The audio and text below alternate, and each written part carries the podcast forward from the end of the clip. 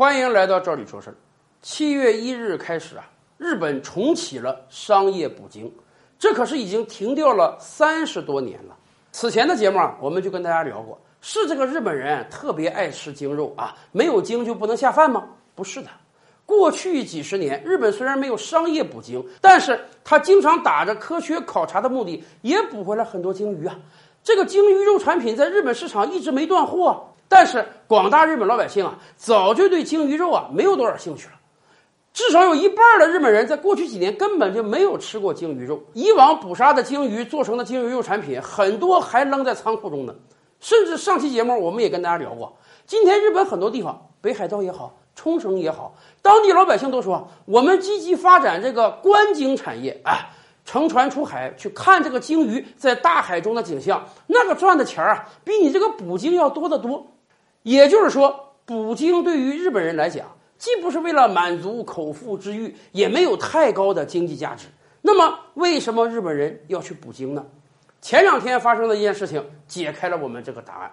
七月十八日，日本千叶县的一艘渔船呢，捕回来一头小须鲸，结果当地啊，有一个小学的校长。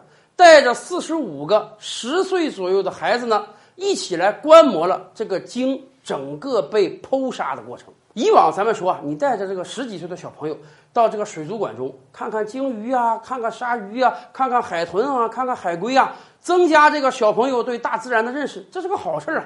可是，在水族馆中，我们看到的是活生生的海洋生物，既增加了小朋友们的见识，也增长了他们的爱心。日本这次不一样啊，人家看的不是活生生的鲸鱼在大海中遨游的景象，人家看到的是一头无辜的鲸鱼被宰杀的全过程，那真叫全过程啊！一开始，整条鲸鱼摆在小朋友们面前，还让每个小学生啊亲手去抚摸抚摸鱼皮，接下来残忍的场面就开始了，这一头小须鲸啊。被大卸八块，切割成一块又一块鱼油啊、鱼肉啊，然后甚至马上这个鱼肉就可以送到当地超市，让老百姓买走品尝了。整个血淋淋、残忍的场面，就让小学生们一丝一毫都不落下的全程观看。而且观看完之后，按照人家校长讲，回去每个人还要写一个观后感，讲一讲他看到鲸鱼被宰杀过程之后心里是怎么想的。按照人家的讲法呢，这是他们要让小学生记住日本人捕鱼的文化传统。捕鱼的传统，我看人家未必记得住，但是残忍的传统，小学生们应当是记得住了。日本这个民族确实是有点奇怪的地方。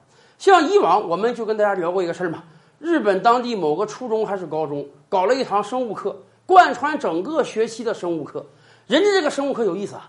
开学头一天，老师给每个人发一个鸡蛋，然后让每个小学生精心照顾自己的鸡蛋，就跟照顾小宝宝一样啊。每天给这个鸡蛋合适的温度、合适的湿度，以便让这个鸡蛋啊孵出小鸡来。孵出小鸡来之后，在整个学期当中啊，每一个小学生要像对待自己的亲人那样照顾自己的小鸡。啊，每天跟小鸡生活学习在一起，建立深厚的感情。接下来到学期末的时候，您猜他干什么事儿？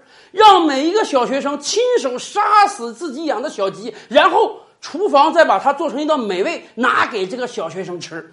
是的，学校就把这贯穿整个学期的课程呢，命名为“生命的教育”。我看命名为“残忍的教育”更好啊。今天日本不知道有多少小学生、初中生就是被这样残忍的教育教育过来的呀，而很多日本人还认为他们这种教育很成功，成功吗？其实，在七月十八日，四十五个小学生观看鲸鱼被剖杀的同时，在日本发生了另一件骇人听闻的事情：一个四十多岁的日本中年人啊，长期没有工作，宅在家里，仇视社会。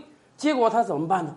他却放了一把火，这一把火至少烧死了三十五个人，烧伤三十五个人。他为什么要这么做呢？原因一定是很多的，但我不清楚他是不是也接受过这种漠视生命的残忍教育呢？